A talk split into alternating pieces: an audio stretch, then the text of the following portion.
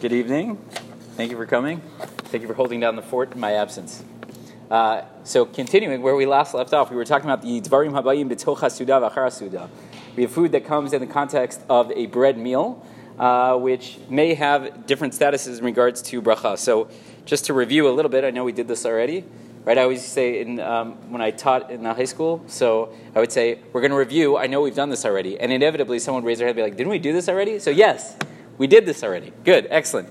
So the Shulchan Aruch taught us dvarim habayim mitoch hasuda, uh, foods that come in the context of a bread meal. Im him dvarim habayim machman hasuda. If it's something which comes within the context of the meal and something which belongs in the meal, we'll explain what that means in a second. It's something that I would typically make a meal out of, tapat, something which I would eat along with bread, kigon, and we gave the example of meat and cheese and uh, vegetables and uh, the cereal, the hot cereal, right? All these different types of things which are considered meal type foods. So then uh, we say that they can be eaten within that meal without a bracha. Filu below a pot, even if you're not going to eat them directly on the bread, like at the exact same time. So ein tunim bracha lifnehen. You do not need a bracha beforehand. Berkata motzi potratan, because the bracha of hamotzi would have covered uh, all of those different foods. Velo lacharehen, and you also would not need a concluding bracha bracha achrona debirkata mazon potratan, because the benching that you're going to do at the end of the meal that will cover those types of foods. However, however, v'im heim dvarim habayim shalom machman but if they're uh, not meal type foods, things that we typically wouldn't have a set meal on. We wouldn't eat them necessarily with our bread. Kigon, for example, and we said basically different types of fruit, tainim, avim, so figs and grapes, so on and so forth, kolmine, perot, all the different types of fruit. So imochelotam below pot, if you're not eating them with your bread, so tunin bracha livnehem you would require a bracha before you eat them. Because hamotzi is not going to cover it. Hamotzi covers all the meal types food, meal type foods that come within the context of that bread meal. But this is not a meal type food. This is like a side dish, something else. Uh, so it's delav mi'ikar sudahim. It's not considered a meal type food.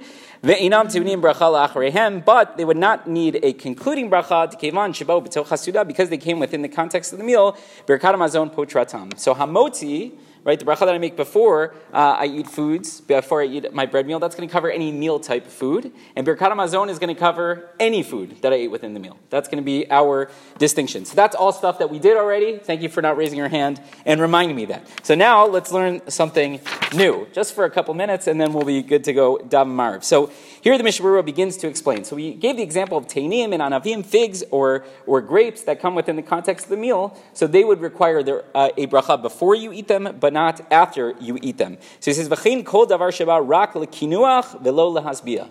Okay, keep this in the back of your mind because it's, it's going to become very important. This is true not just of figs and grapes, but anything which comes likinuach, which let's say is just something uh, that you're eating because it tastes good, as opposed to something which is meant lehasbia, something which is meant to satisfy you. Now I know everyone's going to tell me that uh, what about this food and whatever, and we'll, hopefully we'll get through all of that. But we know that there are certain types of food that I eat when I'm hungry and I, I want to be satisfied, and there's certain types of foods that I eat because you know I'm not good at keeping my diet and they taste good, and right. So I don't I don't necessarily uh, sit down and make a meal like right after Yom Kippur. I don't break my fast on a meal of like uh, Hershey bars. So that's not how it goes usually. And again, I'm not here to judge anyone if that is how you do it, right? Maybe I will have a Hershey bar at the meal, but that's not going to be the meal, right? So he says anything which is lekinuach velo lasbia, if it's meant purely just for the taste because it's good and not necessarily because it's meant to satisfy you, so the same halacha is going to carry out. Meaning you're going to make a bracha before you eat them, even though you already said hamotzi, you're in the context of a bread meal, right? And it would not necessarily,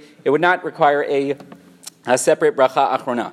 He continues, "Vafilu hayu haperot lefanav b'sha'a chamotzi," and this is true even if they were already on the table, meaning it was clear from the get-go that these types of foods were going to be consumed within the context of the meal. We still say, but this is not the type of food that is considered a meal-type food. This is considered something uh, different, something which is just for the taste, not for you to become full, and therefore the halacha is going to be that you make the bracha before you eat them, even though you already made hamotzi. So we'll have to uh, break this down further. Obviously, we're not done, and we have a question. Just one sec, uh, and we'll have to figure out well, what happens if we cook those foods. Let's say I am not eating them by themselves, I'm eating them along with other meal type foods. We'll get into all the, uh, the dirty details, God willing. Yes, question.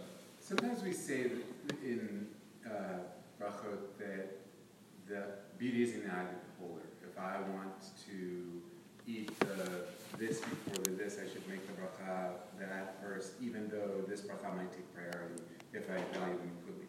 Sometimes we say, no, you have to follow the community standard. If your country eats raw whatever, then that's okay. Otherwise, it's, it downgrades the bracha if you eat it raw. If everybody else eats it cooked, and you eat it raw. Right. Do you think these issues with kinuach are in the eye of the beholder? I eat Hershey bars and I consider them a delicacy, delectable thing. Other people, or does it have to be community standard? Yeah, I think I think here for the most part it's going to be a community standard, but there are going to be some foods where we're going to say, well, it depends on how you eat it because you know, I guess the community standard is some people eat it this way and some people eat it that way. We, we saw a similar idea a while back when we talked about the pas haba'ah b'kisnin. We got into my favorite topic, the bracha that you make on pizza. And we got into this whole issue is it a meal type food or is it not a meal type food? And that ultimately was going to determine what bracha you were going to make on it. Uh, I mean, obviously, there are different wrinkles in that as well. But here, I think for the most part, we're going to go by the community standard. And then uh, there will be certain foods where we'll say it depends on how you eat it, so on and so forth. But lots of stuff to go through, so please keep coming back. Rabbi Chananya ben Akashya Omer,